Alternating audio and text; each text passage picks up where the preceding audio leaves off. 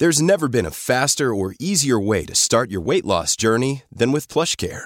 PlushCare accepts most insurance plans and gives you online access to board-certified physicians who can prescribe FDA-approved weight loss medications like Wegovy and Zepbound for those who qualify. Take charge of your health and speak with a board-certified physician about a weight loss plan that's right for you.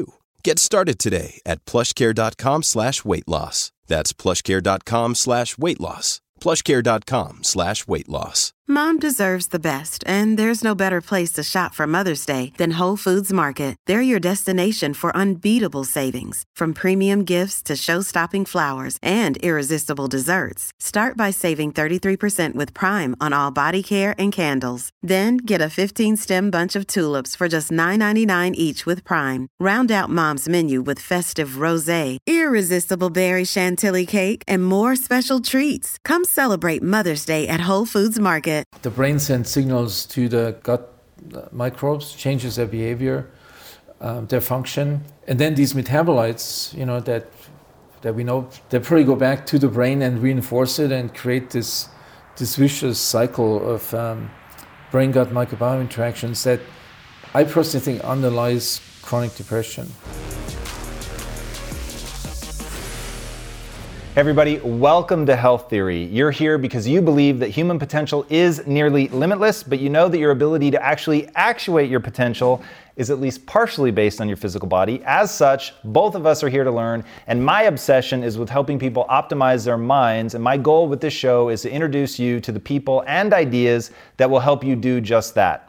I'm Tom Bilyeu, co-founder of Quest Nutrition and Impact Theory, and today we're joined by Dr. Emeran Mayer. He's a UCLA professor, brain-gut microbiome expert, gastroenterologist, neuroscientist, and Amazon best-selling author of The Mind-Gut Connection.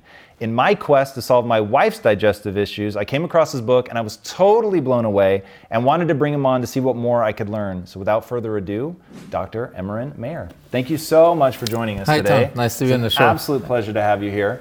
As I was telling you off camera, sincerely, my journey to help my wife get into a better place has been massively impacted by your book, which I think is really incredible. And Thank you. By way of primer for people, how exactly does the gut influence our overall well-being? Well, I mean, writing this book has been a new experience for me. I've been a scientist on studying the communication between the brain and the gut for most of my career. The concept is that multiple parts of our body interact with each other and the brain sits over them like this supercomputer that makes sure the interactions are okay. And if everything works in harmony, we also feel good as a byproduct. So you're not, you know, evolution didn't really select that we feel good. But evolution selected all our systems so they work perfectly. And when they work perfectly, you know, we have a sense of well-being.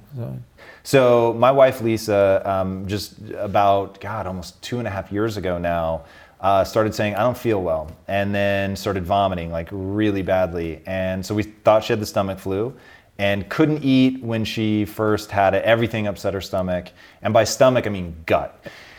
And then in trying to like figure this all out, we realized that she had lost diversity in her microbiome.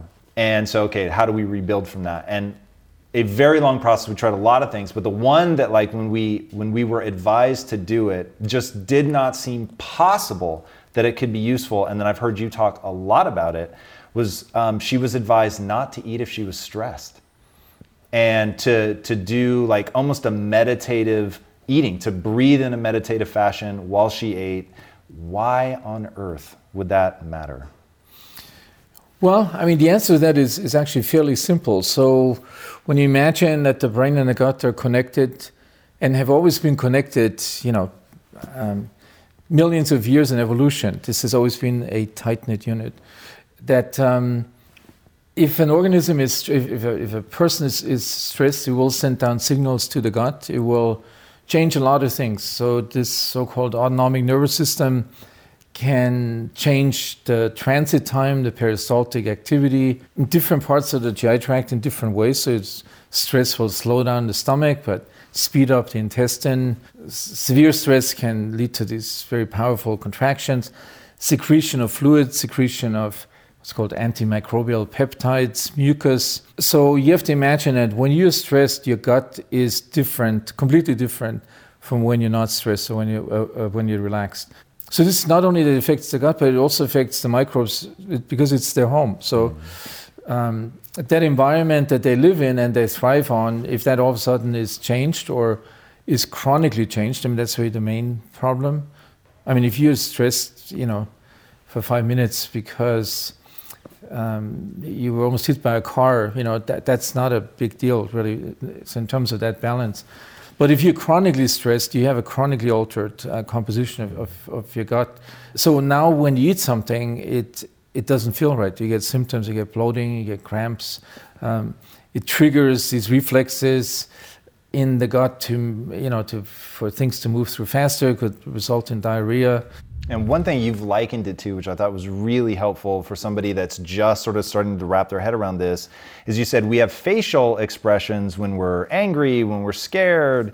And if you think of those states as being something internal that's now represented by the muscles in the face, those same internal states can be represented in a similar fashion by the gut. And that if you get them in a state that is their version of the angry face or the scared face or whatever, that they're actually, like you just said, they're producing different metabolites and things like that, which can have a pretty profound effect. And that image for me of thinking of my gut states as being as reactive as my facial reactions, and are they as reactive like that as fast as the face can respond? In my book, I also mentioned this these observations by physicians during war times, you know, when somebody had like a fistula of their stomach and they could actually see their intestines moving and blood flow. So they noticed when somebody walked in and that wounded soldier got upset, instantaneously saw changes in the contraction and in the blood flow. So this, but what I said earlier, you know, if that happens every once in a while, it's really not such a big deal. If it happens chronically, it will rearrange the whole habitat and ecological system in your gut. And so, you know, we've always known that negative emotions are never good for anything, really. So the Buddhist principle is that there's no good, bad emotion. And so they clearly affect your health. I mean, it's not just that you feel bad, you know, it's, but I would say, you know, It's many parts of the body that reacts to emotions, like your heart rate, and the difference is the gut is the most complex system that's affected by this, and the gut has the microbes. The heart doesn't have that. Your blood vessels don't have that. Any emotions, it's not such a new thing that is a physical representation of your emotions, just as is like in your face and your muscles. The impact on the overall organism is much greater because, you know, you have the system sitting there with the trillions of microbes that are all little chemical factories. You have the biggest part of your immune system, the biggest part of your hormonal system. It's all sitting there. And when these signals go down from the gut, it changes the whole interaction. One thing that I really want people to understand that I was blown away by in your book, and I mean, it's right there in the title, so maybe I shouldn't have been as sort of awestruck by it as I was, but that there's a feedback loop going both directions. So the gut is as you've called it, and I'm sure it's called in your field, the forgotten organ, right? So that if you took all the microbiota in your body and condensed it down, which we can't even see it. So the fact that once you condense it down, you realize just how big it is, about the size of a liver, if I'm not mistaken, which makes it one of the largest organs in your body. If you were to flatten it out, it's bigger than a basketball court. Yeah. So it's this massive sensing organ, which I never realized. It actually has the ability to taste, though not. It's the same receptors that we have on our tongue. It has the ability to smell, and so it's taking in all these cues that it's reading from the food, and then it's speaking back to the brain, and then the brain is speaking back to it. And that through the millions of years of evolution, it's gotten really good at communicating with us. It's a big system, but it's not the one that generates your emotions. It's the system that completely takes care of your gut activity and your daily function. So anything that you do within food ingestion, this system can handle. Unless you get stressed or emotionally upset about something, then the big brain interferes with that. A lot of people, when they're stressed, they don't feel it. Women feel it more likely than men do. When there's a change in that gain, in that sensitivity, then all of a sudden patients develop all kinds of symptoms, from fullness, bloating, abdominal distension, intolerance of certain food items. Is that why IBS was originally considered a psychosomatic problem?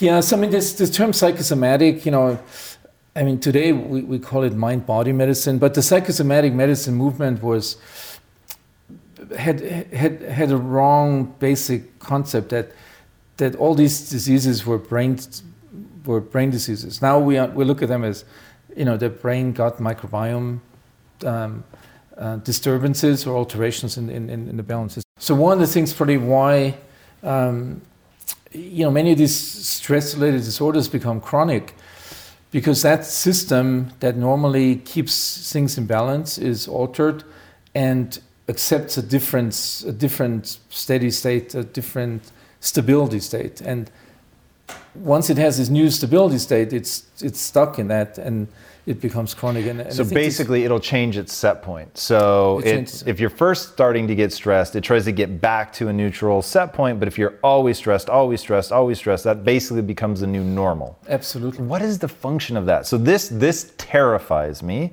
as somebody who has a wife with microbiome issues, that once you get it out of whack, like it's hard, but if you manage to get it out of whack and it's got its new set point, how do you get it built back up?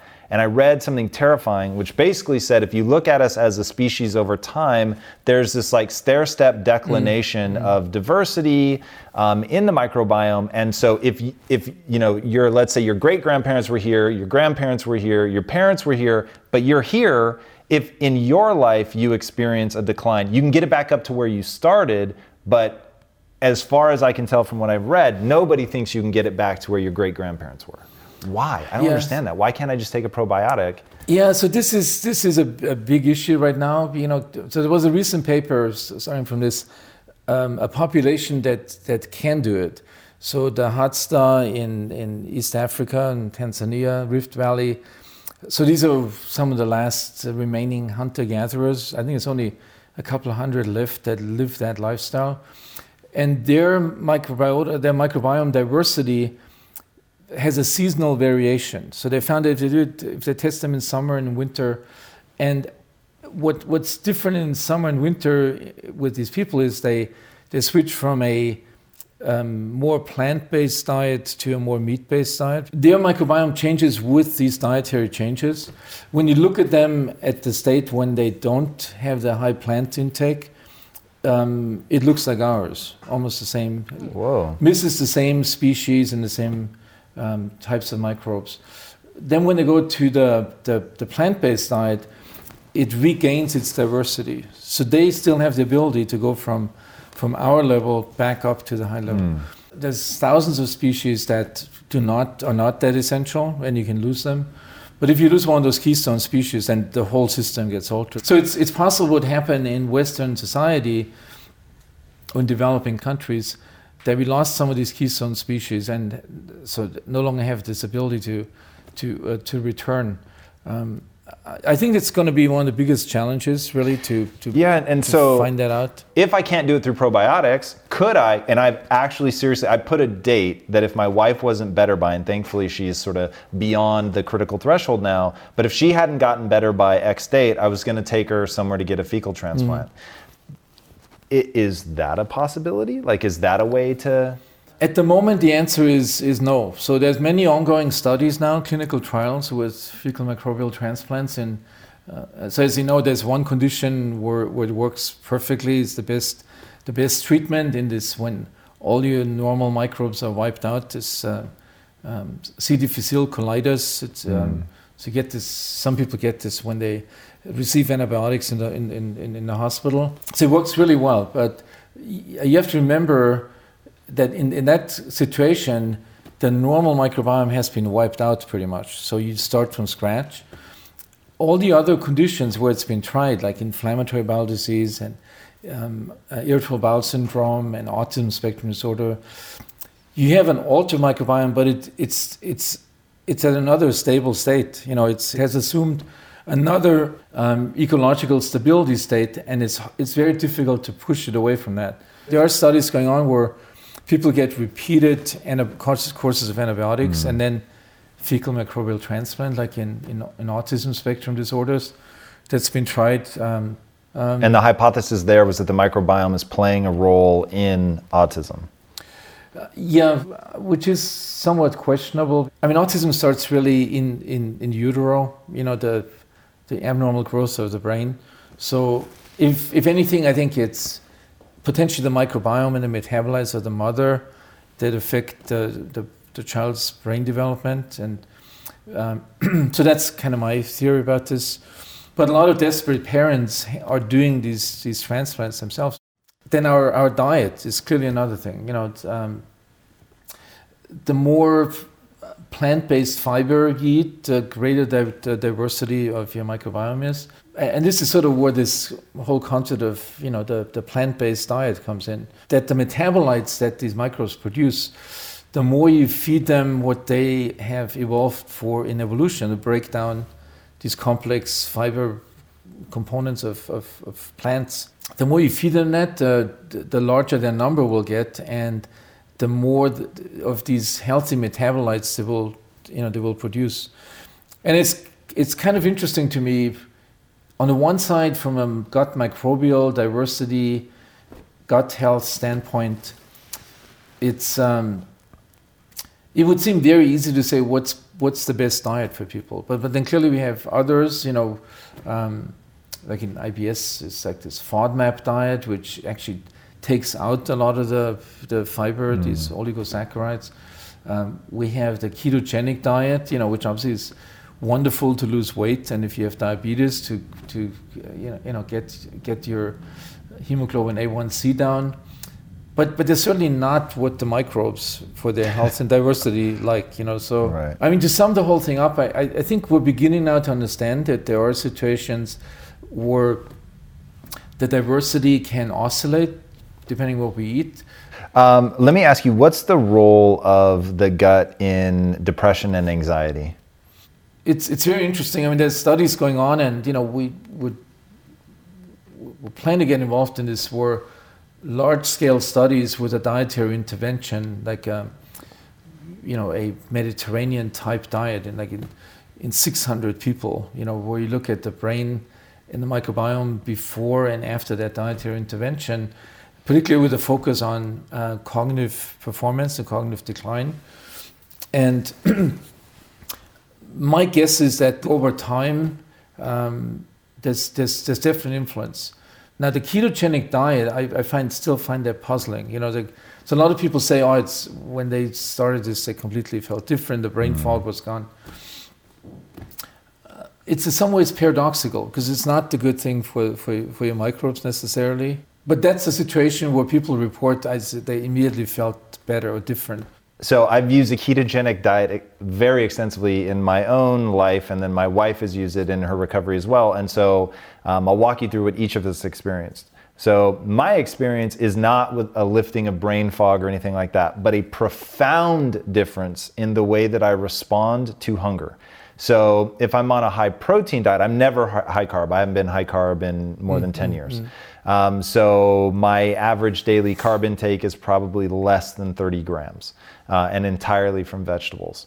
So what I see is when I get hungry, if I'm high protein, I have a declination of performance. I'm not able to concentrate. I get slightly irritable. Maybe I get a headache. I certainly don't want to concentrate. Like if you're going to give me that there's any willpower component to this, my willpower is way low when I get hungry on a high protein diet because I'm burning glucose.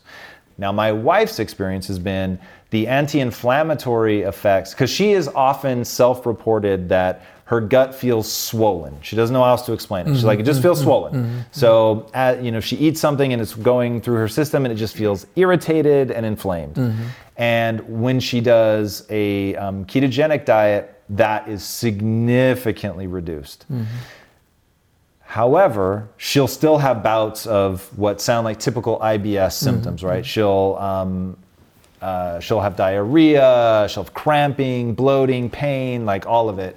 and be like, what just triggered that? I was doing perfectly for, let's say, 4 days, and now all of a sudden, eating the same thing, all of a sudden she has like some big episode. So clearly not a silver bullet for her, but it's been a big part of what we do to maintain her inflammation levels.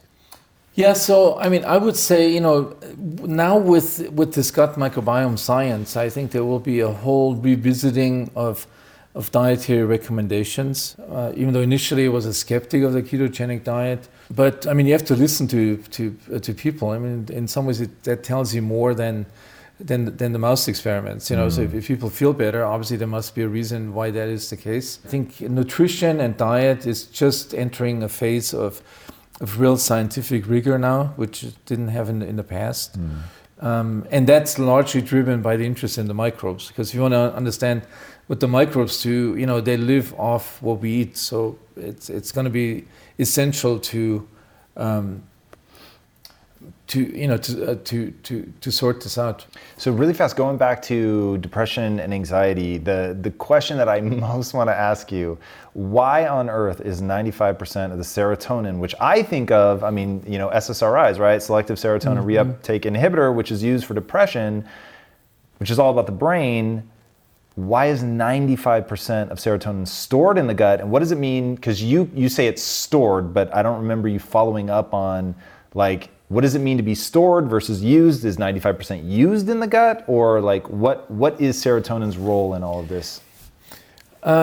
It's a story in progress. You know, I mean, I wish I could give you the answer. I asked myself the same question. Why would, you know, evolution design us in a way that molecule that plays such an important role in sleep and well-being and pain sensitivity, why would all this be at the gut level? And is it manufactured in the gut and stored in the gut, or manufactured elsewhere and stored in the gut? No, it is manufactured in the gut. So it's a hormone, tryptophan hydroxylase from dietary tryptophan, that's taken up by these cells. And interestingly, so we now know, last couple of years has come out, that this enzyme that converts tryptophan into serotonin is to a large degree under the influence of microbial signals. So that the microbes can actually, you know, influence how much serotonin that you synthesize, that you produce, and ultimately also how much is being released when they're stimulated by microbial signals or by contractions of the gut or by some food product. The serotonin is being released on the synapse and sends a signal through the vagus nerve into your brain, into emotional regulation centers of the brain. So that's probably the main communication pathway between the serotonin, the microbes, serotonin signals, and you know, brain function and emotional function. You know, so for example, if you eat a diet high in tryptophan, and people have taken tryptophan supplements, which really should be good for you in some ways, because the microbes, if they see more tryptophan, they send more signals to these serotonin cells to produce serotonin. So you would have a very simple antidepressant. Initially think that's the answer. You know, like there's a change in gut microbial, enteroendocrine cell communication, and that somehow plays a role in depression and anxiety. Unfortunately, it's not that simple. I think depression probably starts at the brain, there's some vulnerability. Then it becomes manifest during periods of stress or trauma. The brain sends signals to the gut microbes, changes their behavior, their function. And then these metabolites, you know, that we know, they probably go back to the brain and reinforce it and create this vicious cycle of brain-gut microbiome interactions that I personally think underlies chronic depression. And I've heard you say that you think meditation may actually play a role in that. Like, what's your belief about mechanistically what's going on? Like, why would meditation help? Our hypothesis was that meditation changes the activity of your autonomic nervous system that signals back to the gut. Clearly, if you're in a state of relaxation or mindfulness, will be less sympathetic or less stress signals going to the gut.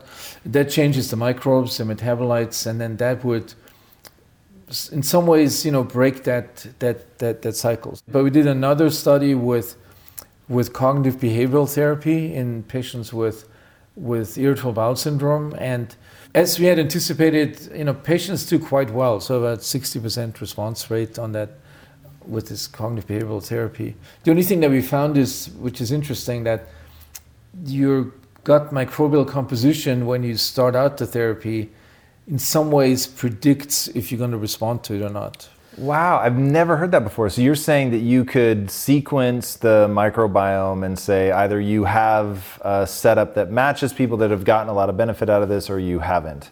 And potentially, do you know what Viome is doing in terms of sequencing? Yeah, actually, I should disclose, I'm on the scientific advisory board of that company, and if you do that Viome test, it could, and you have suffering from IBS, it could predict, you know, if you're going to respond to what type of therapy, diet or mind-based or medications. I mean, that technology and that approach, I think, has the potential to really break the current paradigm and the current practice of medicine. Yeah, I'm really intrigued to see what big data is able to pull out of this, especially with that hypothesis that you just put forward, which should be perfectly answered by that. If we can see set states and then they have predictive abilities in terms of outcomes, then if we can use big data to really work back what actually is the causative rather than just the correlative element of that, it'd be really fascinating. All right, I want to do a segment now called Gut Check. Huh? Nice and clever. And I give us the top, whatever number, 2, 3 things that are going on right now, either at the individual person level or at a societal level, that have massive gut health implications that people may or may not be aware of. The food industry has played a big role in providing us with nutrition that's not good for us. So all the processed foods and the high sugar and high fat and so there's a pending, an ongoing paradigm shift as well. So many of the CEOs of these companies have realized that the consumer habits are changing. There's some very visionary CEOs of some of these big companies that have in mind the benefit of the consumer, not the benefit of the shareholder.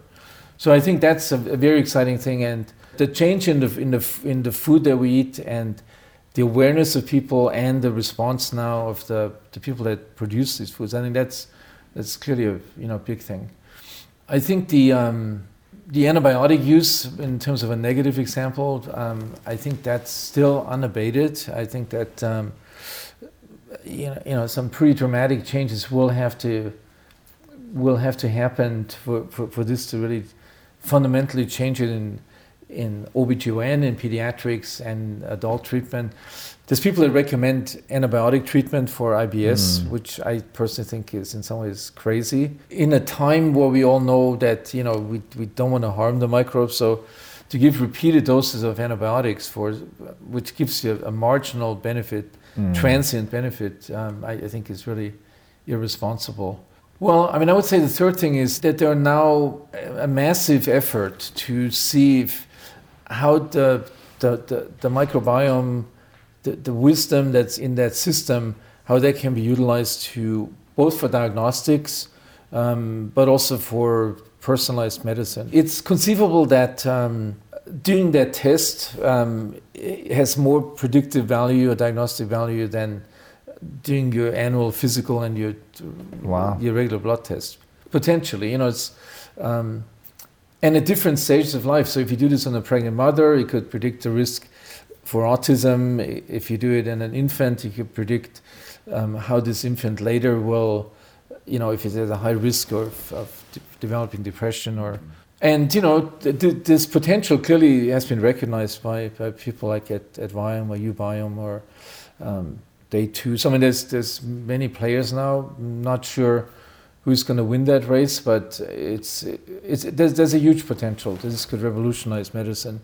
Yeah, so we've leveraged Viome very heavily. So we happen to know Naveen personally. He's been on the show, Impact Theory, a couple of times. Great dude, really like him. Yeah, he's amazing. So he's allowed us to access the back end and work with some of the people that they have. And the thing that has been so terrifying, and the thing that I'm pushing him that is the problem he has to solve, is the massive complexity. So for instance, what we realized was Lisa has SIBO, but she also has a deficiency in the variability, the variety of species that she has in her gut. She also has diminished lining of her gut and probably has some gut leak. So it's like, okay, you can't attack them all at once. So there's no one simple solution that's going to solve everything. And if you took the antibiotics for SIBO, which like you were saying is the traditional recommendation, well, the problem is now you're going to exacerbate all the other problems that she has lower down in the line. So working on these like one at a time, right? Okay, so first we have to address SIBO, and what do you have to do that? That's already insanely complicated. To tie this up with one thing that I just could not wrap this interview without talking about, it's something you introduced me to. I'd never heard of this before. And while I think you mean it specifically in reference to the brain, as an analogy, I think it works for the complexity that I'm talking about, which is the brain connectome. What is the brain connectome? What does it mean? And maybe most interestingly, what is the paradigm that it totally shatters? The Brain Connectome project is something that's been initiated by the National Institute of Health, and it's based on the idea that it seems like obvious that every cell in the brain is connected with each other, and that there's networks of the brain that are connected with each other, and it's like a massive supercomputer, really, the way it's organized. And there are people that do, with fiber tracking and with brain imaging, different modalities of brain imaging, that study this phenomenon, and ultimately we'll be able to get a much more accurate description of the functions of our brain, which it's still pretty primitive the way it is right now, the impact will be, clearly there's a race on in understanding the brain and its potential and its role in disease. And so, for example, that whole idea that the brain it's not just a cognitive machine and an emotional machine, but its primary function probably being the supercomputer that surveys every cell in your body constantly on a millisecond timescale, and monitors for potential threats to the homeostasis of the organism, and then responds, based on its memory, its experience, but also based on inborn patterns to overcome that perturbation. So understanding how the brain does that, this regulatory role, I think, will also revolutionize medicine. It's as you said earlier, medicine until.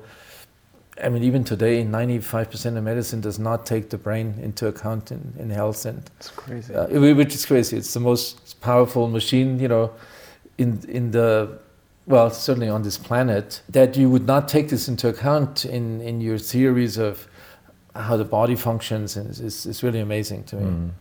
But that is changing. So the Connectome project is one of those areas that is really pushing ahead and will establish the correct role of the brain in our physiology, in our health.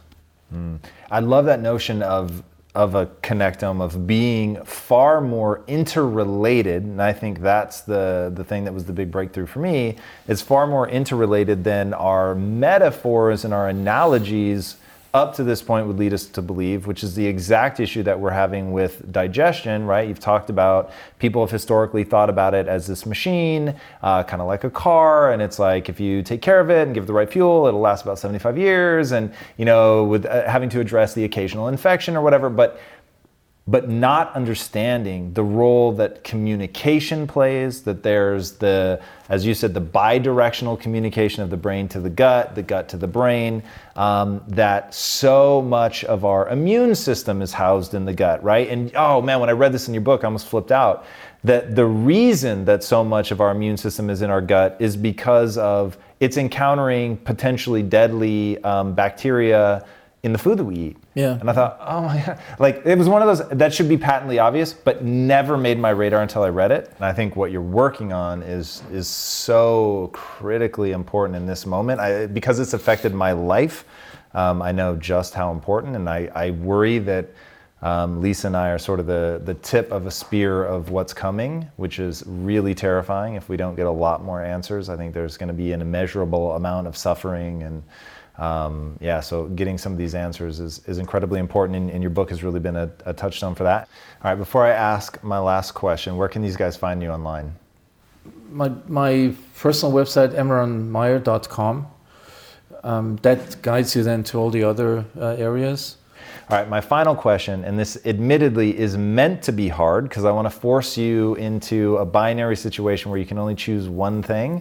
What one thing could people do additively or subtractively, reductively, I guess, to have the biggest impact on their overall health and well-being? Yeah, so with the one thing, that makes it difficult. I would probably start with the exercise part, but right after that, or at the same level, the diet part. I did not see that answer coming, I'll be honest. Really? Yeah. Well, the exercise diet, part, yes. Exercise, no. The exercise part is because, there's so many studies, the benefits on cognitive function and slowing the cognitive decline and stress reduction and structural change in the brain. So sorry I disappointed you with the exercise, but... No, I love that. Being surprised is the best possible answer. Yeah. That's awesome. Well, Dr. Mayer, thank you so much for coming on. It was a real pleasure. Guys, if you haven't already discovered him out in the wide world, if you haven't read the book, if you haven't gone to his Facebook page, his website, Instagram page, go check it all out. He's really somebody that is at the absolute forefront of discovering this, and what I love about him and what I think is just so apparent in the talk that we had today is he's not dogmatic. He's really trying to discover the answers. He has a deeply inquisitive mind, and something that we didn't get to talk about in the interview, he was meant to take over a chocolate business, which was in the family for generations, and he left that because he had a deep passion for his inquisitiveness around the subjects that we talked about today, and that shines through in everything that he does. And you get the sense of somebody really trying to discover the truth. And that, to me, is what the show is all about. We are going to succeed or fail based on our ability to really look at a lot of different hypotheses and build a worldview based on that rather than presenting dogma.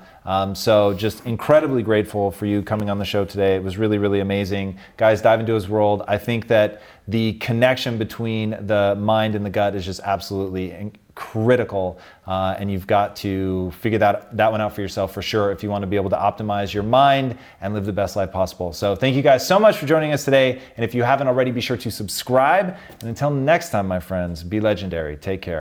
Hey everybody, thank you so much for listening. And if this content is delivering value to you, please go to iTunes, go to Stitcher, rate and review us. That helps us build this community. And that is what we are all about right now, building this community as big as we can to help as many people as we can, deliver as much value as possible. And you guys rating and reviewing really helps with that. All right, guys, thank you again so much. And until next time, my friends, be legendary. Take care.